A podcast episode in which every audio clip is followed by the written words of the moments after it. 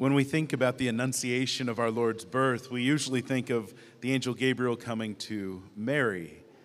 But what we hear today in our gospel about the angel coming to Joseph in the dream is also very, very important. But it's interesting, both of these took place in Nazareth. And you can still go to Nazareth today, and there's a church, church built over the site of where the angel Gabriel came to Mary. And actually, there are images of Our Lady from all over the world in the walls.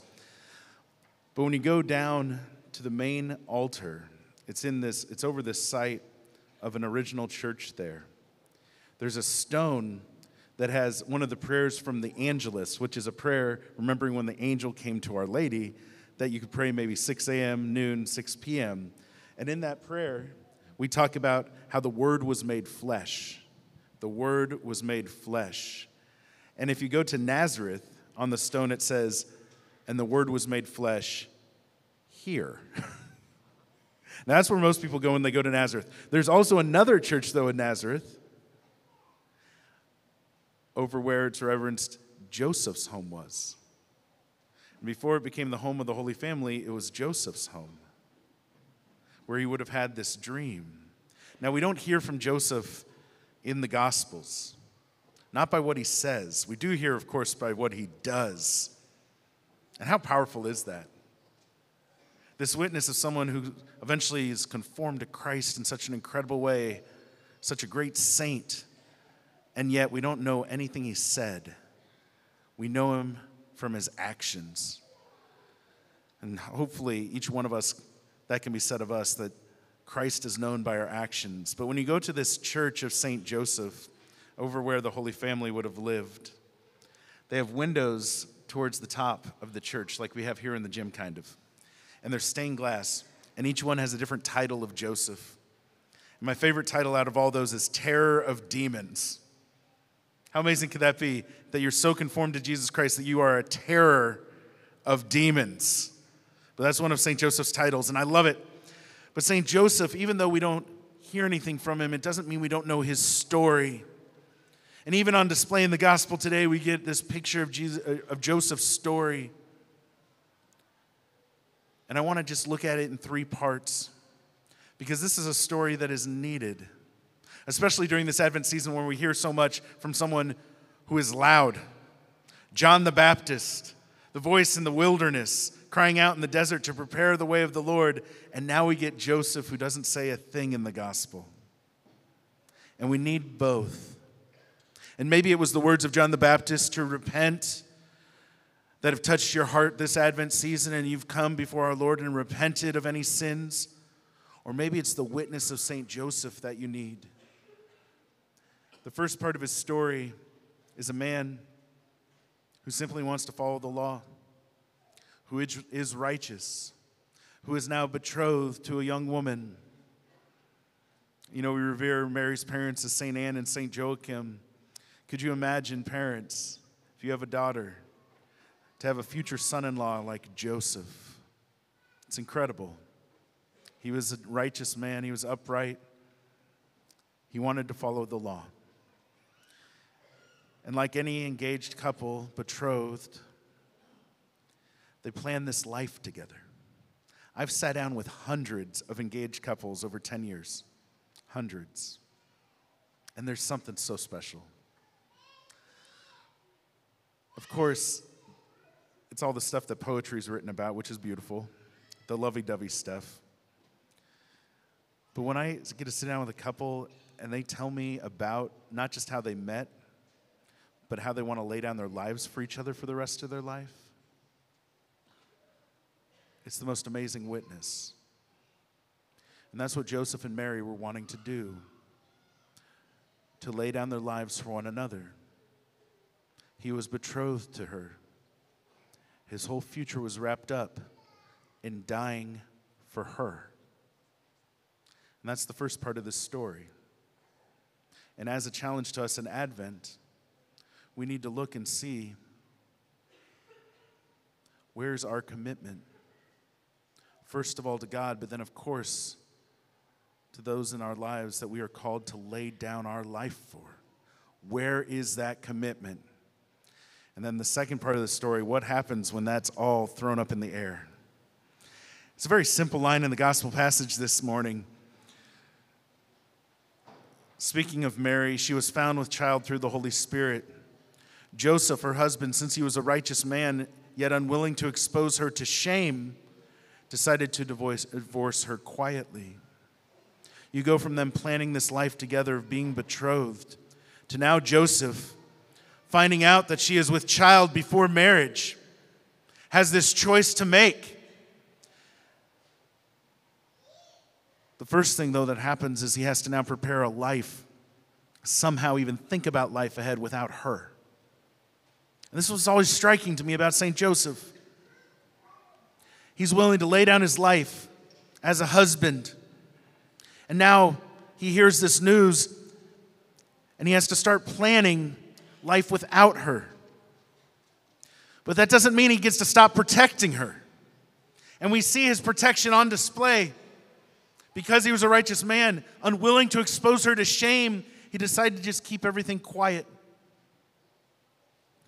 To be separated from her in a way that would still protect her.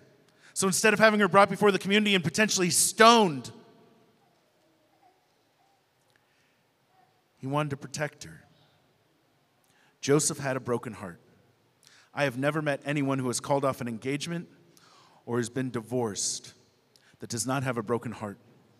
To go from that time in your life where you think, this is it, this is the person I will be with the rest of my life, and I'm going to lay down my life, to having that thrown into question, it is heart-wrenching, it is heartbreaking. And that's part two of Joseph's story on display in the gospel. Joseph had a broken heart. But instead of taking the path of resentment and trying to be vindictive, he wanted to still protect Mary. And then we need to look at ourselves. This Advent, where is our heart broken? And how have we responded? Have we acted out of resentment? Have we brought things public that didn't need to be? And have we still protected those that we should? Saint Joseph went from planning this life with Our Lady to then planning life without her. And then the divine mercy of God floods in while he's asleep. I love this moment. You know, our Archbishop is Joseph. I'm surrounded by Josephs. My grandpa is Joseph. My dad's Joseph. My brother's Joseph. My Archbishop's Joseph. Archbishop Nauman has this beautiful devotion to Saint Joseph. One time, this was a number of years ago, he asked us to do a novena asking for Saint Joseph's intercession, but he prays that novena every day himself. And in his house, he has a chapel, and in the chapel, he has a desk, and on the desk, he has Saint Joseph. It's a statue of Saint Joseph, not standing up, but asleep, lying down. And I love it. And he, he puts like prayer intentions underneath sleeping Saint Joseph. It's this devotion that's developing. It's beautiful. Well, let's see why. Because in the third part of Saint Joseph's story today, after he's willing to commit his life to Mary, but then has his heart broken trying to plan life without her, yet still wanting to protect her, he goes to sleep. And in his dream, the angel comes to him and tells him to take Mary into his home, for it's by the Holy Spirit that she has conceived this child. And she will bear this son, and you are to name him Jesus. By giving this name, Joseph is taking our Lord Jesus Christ into his own family, into his own home. They are becoming one household, one family. And look at the results of all this. Now, we know the rest of the story. We know that because Saint Joseph listened to the angel and took Mary into his home and humbled himself, everything changed. Now, the psalm that we prayed at Mass today about God's people seeking the face of the God of Jacob comes to fruition in Saint Joseph's house. God shows his face to Joseph. God plays on the floor of Joseph. God is snuggled by Our Lady next to Saint Joseph. God humbles himself by taking on flesh and submits himself to learning and growing in age and wisdom under the care of Saint Joseph. At any point before this in Saint Joseph's story, could he have guessed what this would be like? Absolutely not. But once he allows Our Lady into his home and trusts our Lord, his life will never make sense again apart from Jesus Christ. Never will his life make sense apart from Jesus Christ. And it shouldn't. And just go to that moment with Saint Joseph where it just strikes him. All of this is real. All of this is real. All the messages of the prophets, all the prayers, the fact that God has not given up his, on his people, it is all real. And he not only has a front row seat, he gets to have the love of a father. Thanks be to God. This Advent, are we struggling that all of this is real? That God is real, that he reveals his face to us in Jesus Christ, that there is hope in this story of salvation, that salvation wants to come to our homes and in our hearts. If that's where we're struggling right now, admit that to God. Open your heart to Jesus Christ, even if it's wounded. Now, all the empty seats we might have here today, those are, God willing, going to be filled on Christmas. And we're going to be tempted to judge our neighbor. And I want you right now to decide what you're going to do when that temptation comes, because I want you to say a prayer for every single person right now. Just offer that for all those who are humbling themselves, like Saint Joseph, after a broken heart, to come and trust in God one more time. I always love that at Christmas and Easter, that hearts come back. And I got to tell you, some of the reasons they're away is because they have broken hearts based on what we have done. Based on wounds committed by members of the church. I've seen a lot of that this week, actually. And I am so grateful whenever that comes to light, because God is moving in such incredible ways to bring those wounds to the surface, and it hurts to hear them. And we need to repent of the ways we have broken hearts and pushed people away from Christ. But thanks be to God, he's still calling them, and he's going to use us still to bring the multitudes to the Word made flesh. Let us take the example of Saint Joseph and allow our broken hearts to be immersed in the mercy of God and to receive the hope of the King to be born. And let us also thank God for John the Baptist, the voice in the desert.